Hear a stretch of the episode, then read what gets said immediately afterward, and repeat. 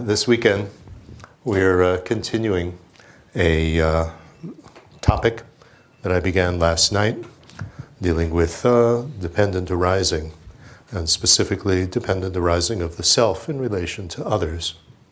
And just to review a little bit of what we covered, this topic is a merging, in a sense, of the Buddhist topic of dependent arising with further analysis of that we get from contextual therapy.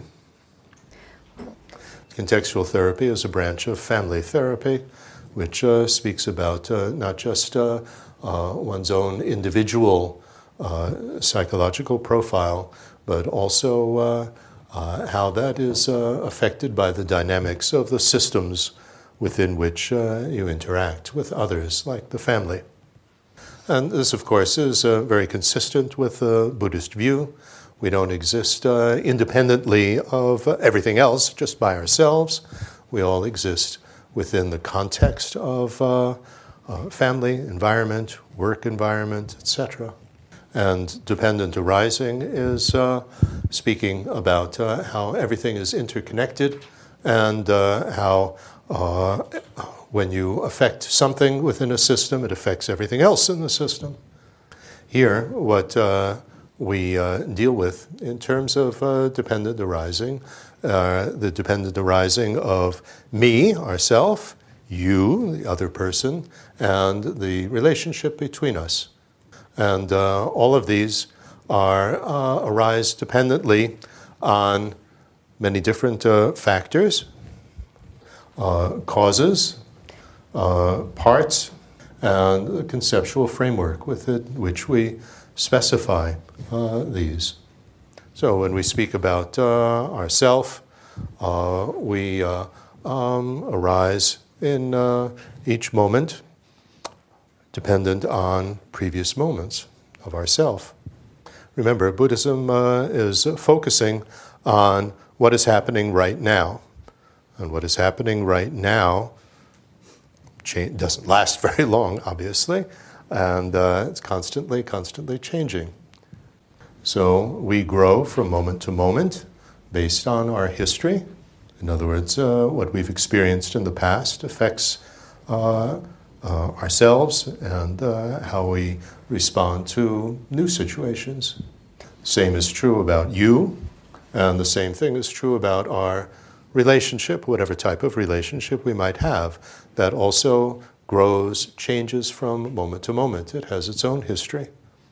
And all of this self, other, and relationships are going to be affected by the context within which it occurs. In other words, what's going on around us, what other people we interact with. And there's also going to be a type of dependence on parts. In other words, with ourselves, we have various aspects of ourselves, our business life, our family life, our sports life, many, many different parts and aspects. But there are also things like our emotional life and our intellectual life. And these change and grow through our life. And the same thing is happening with you. And if we look at our relationship, that also is going to grow and change over time as we share different parts of ourselves with each other. And of course, we have many relationships, not just a relationship with one person. And all these variables will change and be different in each relationship. And also, we have another type of dependent arising, which is relational. In other words, there are two things that arise simultaneously that are relative to each other, like, for instance, long and short.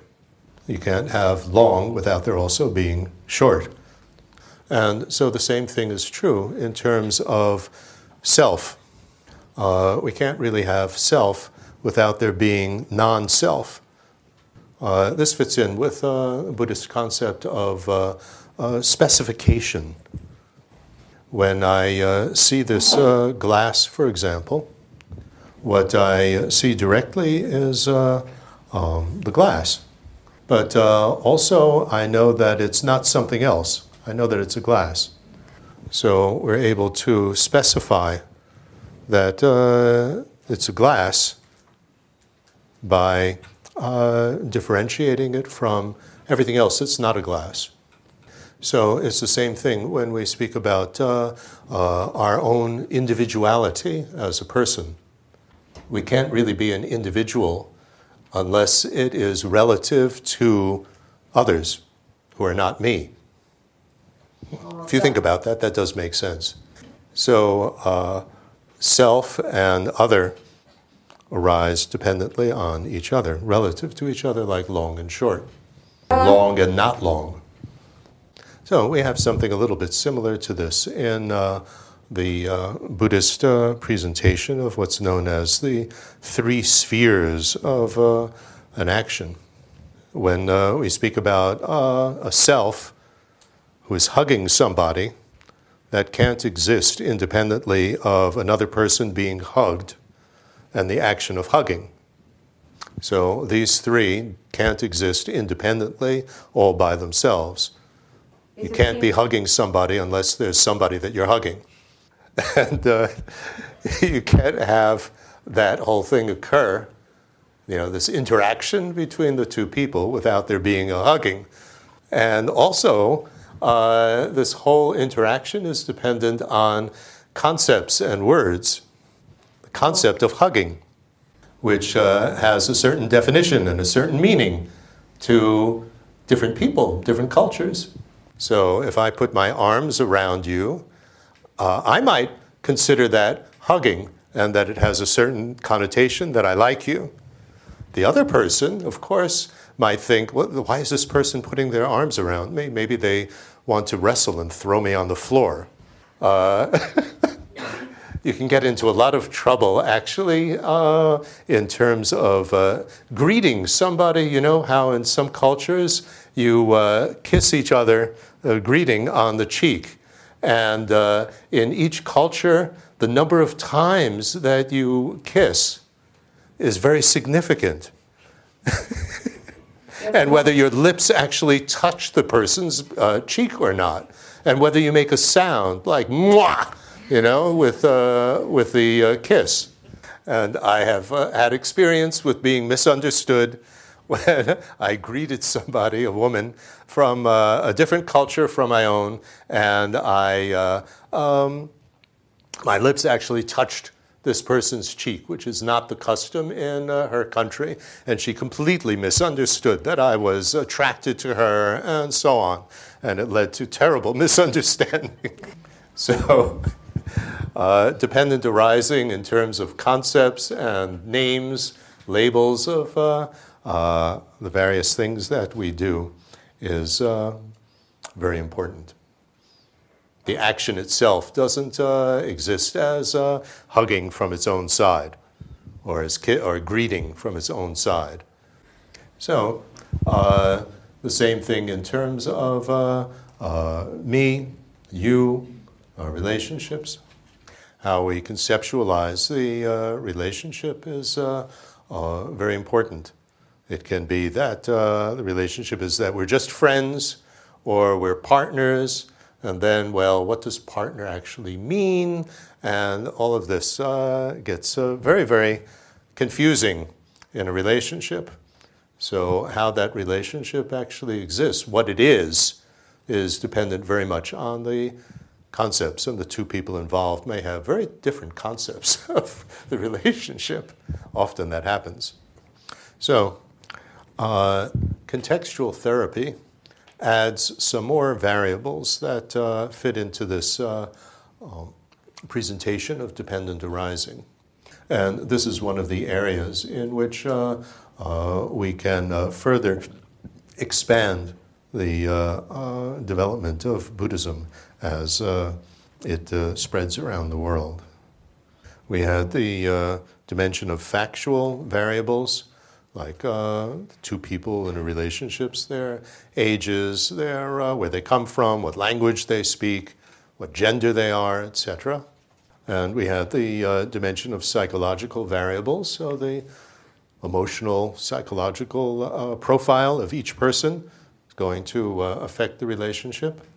Their levels of intelligence, their levels of sensitivity, maturity, that affects everything. Then there's the dimension of systemic variables. So what system does their relationship occur in? How does that affect their interaction? Like being in a in the army, being in a Muslim society, being in a very restrictive family. All of that will affect how each person interacts with the other. Right? The office environment, and also the general way in which two people interact. Some can be very aggressive, some can be very passive. These type of variables are here as well. Domineering, you know, submissive. Then we had the dimension of relational ethics, and that has to do with balance of fairness and consideration of each other. Like, for instance, the balance between giving and taking. There could be someone in the relationship that always gives to the other, and then the other person is always a taker and doesn't give anything in return. And there can be a lot of resentment. Also included here would be things like how do the two people share expenses? How do they share the workload at home? These type of things. Also, again, this needs to be fair, and if it's not fair, there's a lot of resentment problems. And the last one was the dimension of relational self-other establishment. And this dealt with the type of relation of me and you that are established in the relationship. Like, for instance, is it a self and it? In other words, I just treat you as if you were an object, an it, without taking into consideration your feelings and so on. Like, we might have that type of relation with the clerk at the store, at the checkout counter. We just consider this person an it. We're not really interested in their emotional life or their home life or anything like that. Or it can be an it and other. Like, for instance, if we are involved in social work, we're only really interested in the other person's life, their emotional difficulties, and for them, we're an it. We don't share with them our own personal life. And then there is the true I-you type of relationship in which both sides can switch back and forth between subject and being the subject. So in that type of relationship, you relate to the other person without judgments, without preconceptions, just very open to the other person, to everything about them. And we can also relate to the other person as a we. You sort of merge with the other person. Like, often that happens in a couple that we don't like to do that, you know, in which they speak as if they were a unit. There are two other modes, but we don't need to go into too much detail about them. One is when you establish yourself in relation to some sort of cause or project or something like that. And then there's another type, which is when you are, the relation you have, let's say, with your conscience, that you're always talking back and forth with your conscience. You shouldn't do that. Oh, it's bad. This back and forth within yourself. Those are two other modes. So this is the basic theory that we've covered. And what I'd like to do this weekend is to apply this five-dimensional analysis to the dependent arising of three specific types of relationships that we enter into as a serious Buddhist practitioner. So in each of our three sessions on this topic, we will discuss one of these types of relationships. First, as a Mahayana Buddhist practitioner, we are striving to benefit all sentient beings. That means absolutely everybody. So what type of relationship do you establish in that type of framework with everybody? And everybody means anybody that I meet. What type of relationship do I establish? And the third is the relationship that you establish in specifically tantric practice when you identify with a specific Buddha figure. It's called a Yidam. And we'll explain that when we get to that part. And in all three of these, we'll look at what is the optimal way of that relationship working and the conventional obstacles that could arise that we have to watch out for, and the deepest obstacles that can arise when we don't understand the reality of what's actually going on in our interaction and relationship. And lastly, we'll look at how this type of relationship affects our personal relationships with family, close friends, and so on, because sometimes there can be great conflicts. Like when your teacher is leading a meditation retreat, but your partner wants you to go with them on vacation to the beach. What do you do?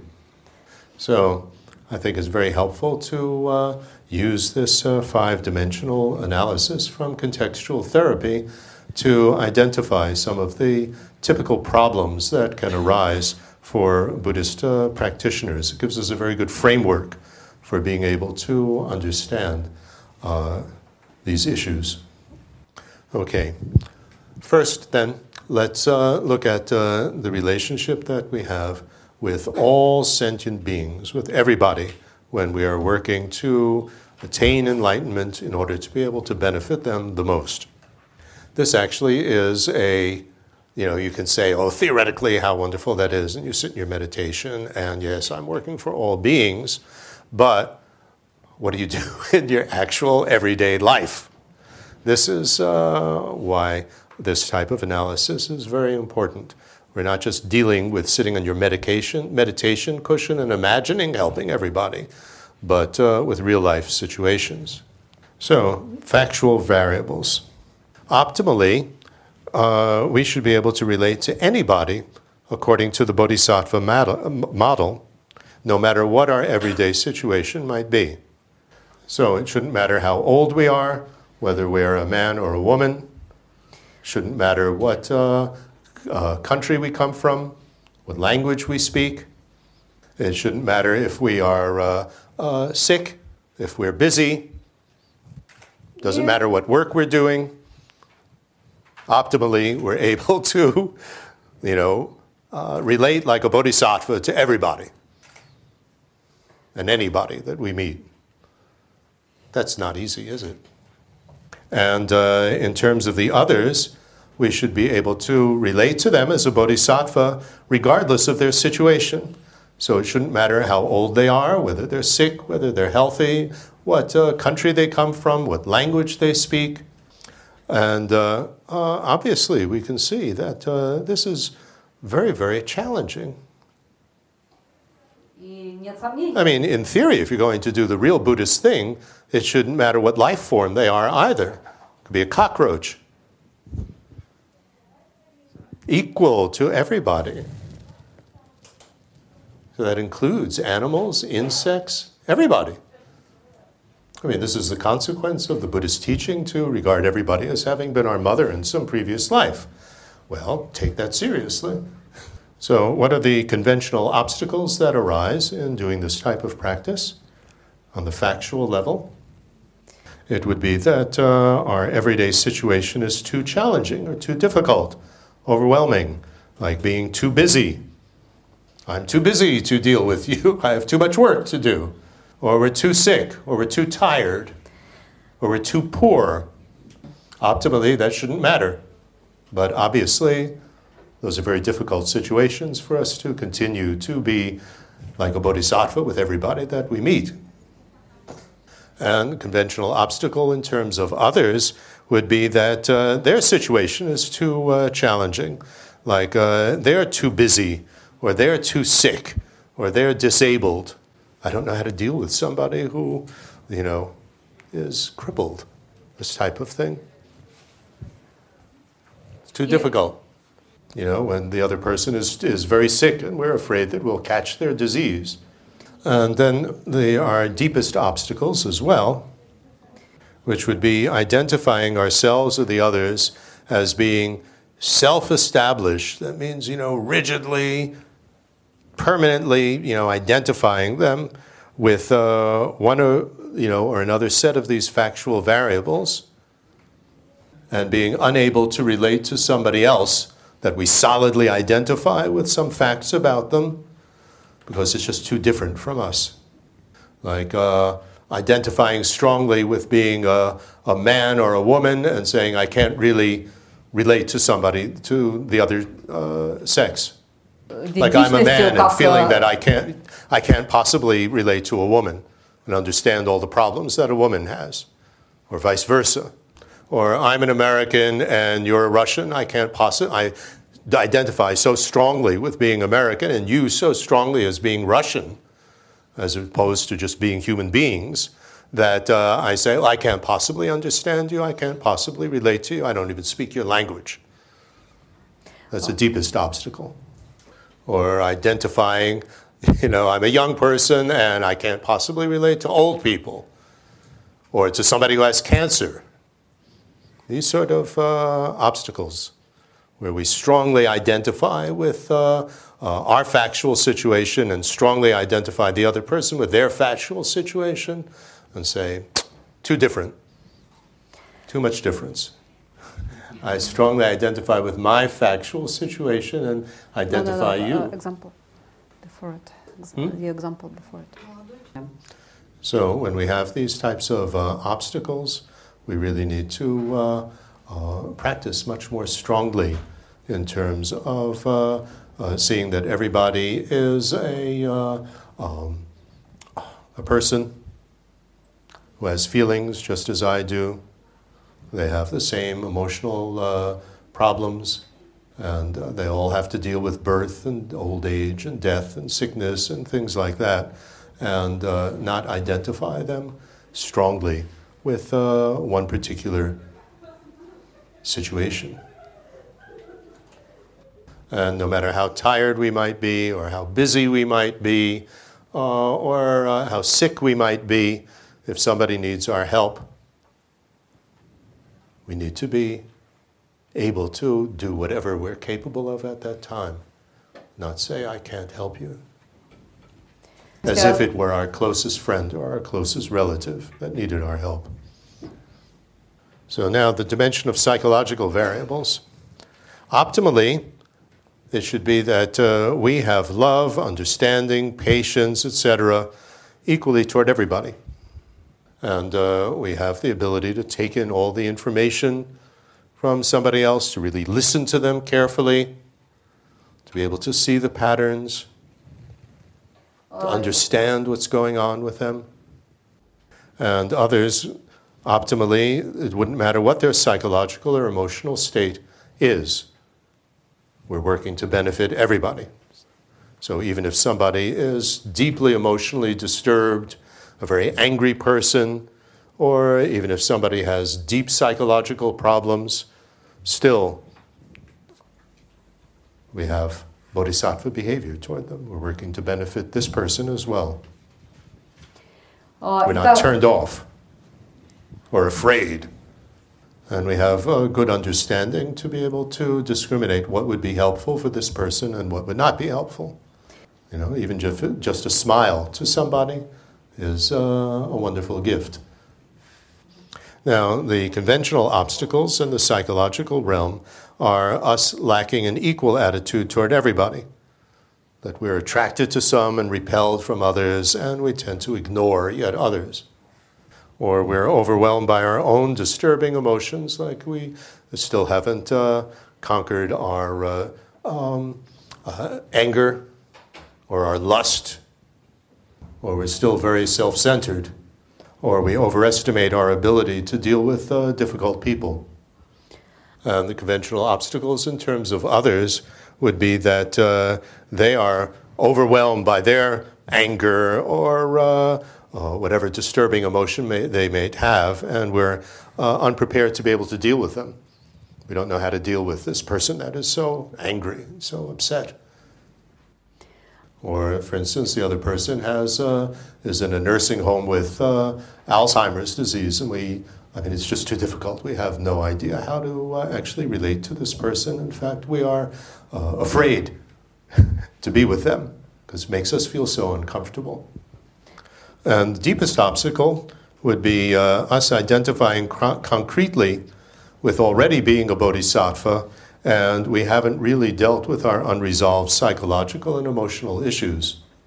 You know, we imagine, oh, I'm a bodhisattva, I can deal with everybody, but we still haven't really dealt with our sexual attraction to some people. So that starts to interfere very much with our trying to help others, because then we're trying to also, in a sense, get them to like us and all of that, seduce them in a sense.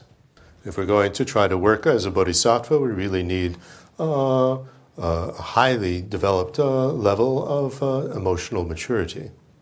That's the dimension of psychological variables. We could also, by the way, we could also confuse trying to be a bodhisattva with being a martyr or a saint. That also gets very, very confusing. I will help everybody, and it doesn't matter what happens to me. You know, this sort of martyr mentality. I'm so holy, I'm the saint, I'm helping everybody. You see, by analyzing in this way with these variables and looking at the obstacles that can arise, it gives us very good guidelines of what to examine in ourselves if we are, in fact, trying to follow the bodhisattva path.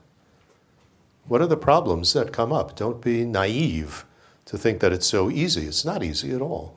It's very advanced. If you look at the structure of the Lam Rim, the graded stages of the path, this bodhisattva behavior is advanced. It's not for beginners. With the initial level, we've developed self-control, basically, so that when we have that impulse to yell at somebody or to try to seduce them or impress them or things like that, we have enough self-control to not do that. And with the intermediate level, we've dealt with our emotional problems, our disturbing emotions, at least to some level of success, so that we're not overwhelmed by anger or lust or jealousy, these sort of things. So it's on that basis that we can then try to practice the bodhisattva behavior on the advanced level, because we have tried to, through our previous work on the initial and intermediate levels, we have tried to minimize these obstacles that could come up. Okay, the dimension of systemic variables, the third dimension. Optimally, we should be able to keep our commitment to benefit all beings, no matter what type of system we live in, whether it's whether we have a family and live in a family, or whether we live on our own, whether we live in a monastery. It shouldn't matter if we're in an aggressive society, like in a prison or a military, in the army. We still should be able to be like a bodhisattva, trying to help everybody. Or if we live in a society with very strong competition and this me-first attitude, then it's very difficult to want to benefit everybody. Everybody's saying, you know, be first. Just me. Me, me, me. And others, optimally, it doesn't matter what society or family situation they're in, we are able to work with them and interact with them as a bodhisattva. There are many conventional obstacles that arise in this dimension. We could be in a family or in a business in which we have so many responsibilities, it leaves us very little time to help others. We have to raise a family, we have to make money, etc. Or there's pressure to follow the customs of the society or the group that we're part of, like when you're in the army, and it conflicts with our Buddhist values. And in terms of others, the most heavy type of conventional obstacle is when people who have close relationships with us, like members of our family, our partners, our friends, demand an exclusive relationship with us, an exclusive commitment. Just be with me. Don't go out and try to help others, just me. That can make a horrible conflict. That often happens, that your partner is not at all into Buddhism and you want to go to a teaching or you want to go and work, you know, in some social benefit thing, and they say, no, you know, stay home and watch TV with me. You don't love me because you want to go out. And then the deepest obstacle is us identifying concretely with being a Buddhist and becoming inflexible when dealing with non-Buddhists. Like being inflexible and, you know, insisting that they believe in reincarnation. These type of things with people who are completely in a different type of mentality. Then the fourth dimension is the dimension of relational ethics. So, you know, from the Buddhist point of view, we've received the kindness of everybody when they've been our mothers. So, optimally, we are committed to being available to them at any time and to accepting to place their interests before our own. And we are willing to help them and to be kind and nice to them without expecting anything whatsoever in return, not even a thank you. And also, we don't make any differences from, you know, friend, enemy, stranger. We show kindness to all of them equally. And optimally, others would receive direct benefit from our interaction with them. That's what we're hoping for, optimally. That we know how to deal with them and that we do the right thing. Conventional obstacles could be that our past or present experiences of injustices. For instance, we were treated unfairly by others, block us from being kind to others and generous to others. For example, if our parents never showed us affection, then we feel that was unfair, and unconsciously we seek affection from others that we're trying to help. It makes a block in us. So in helping others, we actually have a self-serving motivation that we want them to show us affection and appreciation because we never got that from our parents. And then in terms of others, the conventional obstacle would be them making unfair demands on us. And they become dependent on us. And they resent the kindness that we show to others. And then the deepest obstacle is identifying correctly with, concretely with being a bodhisattva, and imagining that we have the wisdom and understanding to know how to help everybody when in fact we don't. Know how to be kind to everybody when in fact we don't know how to do that at all. You know, confusing being a bodhisattva with being a saint, and all we need to do is go around and bless everybody. You know, this type of absurdity. You know, that I'm just sitting here and I just have to radiate out white light to everybody and send out love, and I don't have to actually get off my seat and do anything to help you. You know, these Dharma fanatics that, you know, somebody needs your help in carrying a heavy package up the stairs and you're just, ah, how nice, and you oh, money, pay me home, oh, money, pay me home, you know. Okay, then the dimension of relational self-other establishment. Optimally, we're able to establish a global we in which self and all others are equal. We all want to be happy, including myself, and not to be unhappy. So we consider all of us as part of humanity, part of sentient beings. And no matter whom we meet, we're able to establish a true I-you dialogue. In other words, we don't judge them, we don't have preconceptions about them, we accept them, the reality of the type of person they are. And optimally, it doesn't matter in terms of others whether or not they're able to establish a true I-you dialogue with us. Shouldn't make any difference. You know how interesting it is sometimes you have friendships in which you are very concerned about the other person, and you ask them, you know, how are things going with you, and you listen to their whole story, and they never ask you how you are. So as a bodhisattva, it shouldn't matter to us. Conventional obstacles is having difficulty overcoming the self-it mode of relationships in which we're basically just using the other persons as instruments for gaining merit, for example.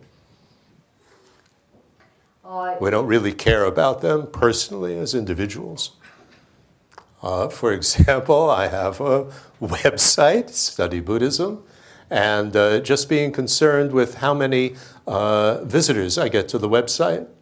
Oh, had this many visitors today. They're all its.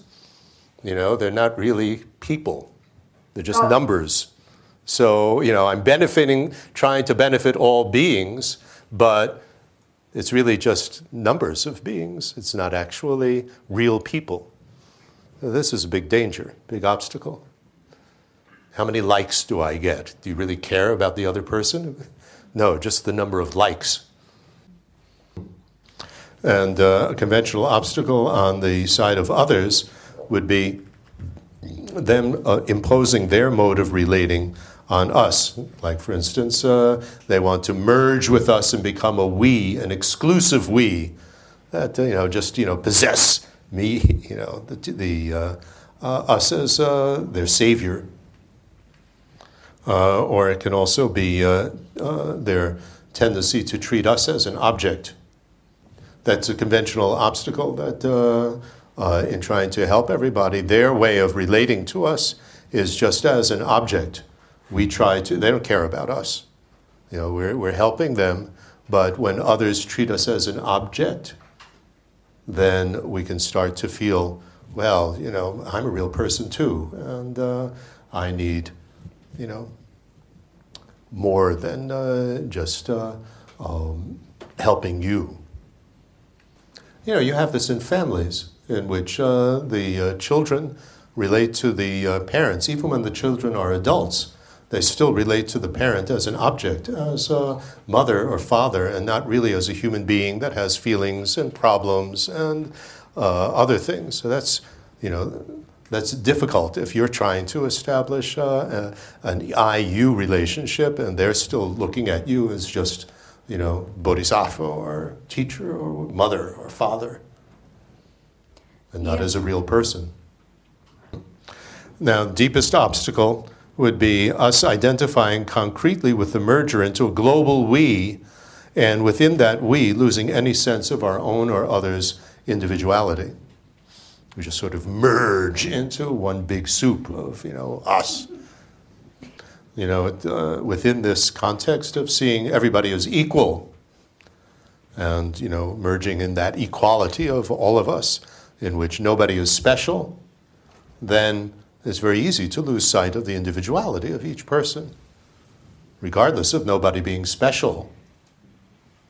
Everybody is an individual and has their own individual needs and circumstances. So these are the 5 dimensions that affect relationships that we have with all beings, which means a relationship that we have with anybody, if we're working to benefit everybody. So we can see it's no small undertaking to try to follow bodhisattva behavior and work to benefit everyone. There are many, many obstacles that could come up, and we need to be aware of them and watch out for them and apply methods to try to overcome them and not pretend to be at a higher stage of spiritual development than we actually are. The last point here is how to deal with close personal relationships while we're working to benefit all beings. While trying to benefit everybody, we still have our parents, we still have our family members, we still have close friends, etc. How do we make the balance in our relationships with them, with our bodhisattva behavior toward all beings? In the mind training text, 7-Point Mind Training, there's a very relevant piece of advice. We find the advice, always meditate toward those set aside as close. And what that means is to set aside special time to be with our family members, especially our children and our partners and close friends, and be reliable in keeping that commitment. You see, it's very important when we're working to benefit all of society that our close family members don't feel as though we're abandoning them. So if we explain, well, you know, I have a lot of other work that I need to do, but every morning we'll have breakfast together. So you give them something, and you are very, very strict in keeping that commitment so that you're reliable. Then they don't feel so abandoned. You've given them something. But if you say to your children, well, I'll play with you when I have time, then it's very uncertain when you'll ever have time. Leaves the child in a terrible state of insecurity. But if the child knows that every Saturday morning you're going to be there and you're going to play with him or her, then there's something to look forward to. Something that gives them security. A conventional obstacle would be us not making time for our family members or partners or close friends, or resenting the time that that is taken away from our working with others. We resent having to be with them and spend time with them. I have to play this stupid card game with you, this type of thing. You know, if we say that, okay, I will spend some time with you, like for instance, with my mother, she liked to watch quiz shows on TV and asked me if I could answer some of the questions, which I really didn't like to do that at all, and wasn't the slightest bit interested in that. So an obstacle would be if I had to sit there and watch the TV with her and answer these questions, that I resent that and I complain about it. And I'm looking at my watch, you know, when can I leave? This type of obstacle is there. You resent the time taken away from your more important work to spend time with your family. And a conventional obstacle from the side of our family members and friends are them feeling neglected and resentful of our time spent in working to help others. You know, our mother constantly complaining, you know, why don't you call me more often? Why don't you come visit me? And the deepest obstacle is taking the equality of all beings as a justification for not making any special time with our family. And because in traditional Buddhist teachings, they don't really address these type of problems that come up. I think that when we add this structure, this analytical structure from contextual therapy, it gives us a framework for being able to examine these type of problems and try to avoid them. So why don't we take our break, and during the second session at the end, I'll leave time for questions.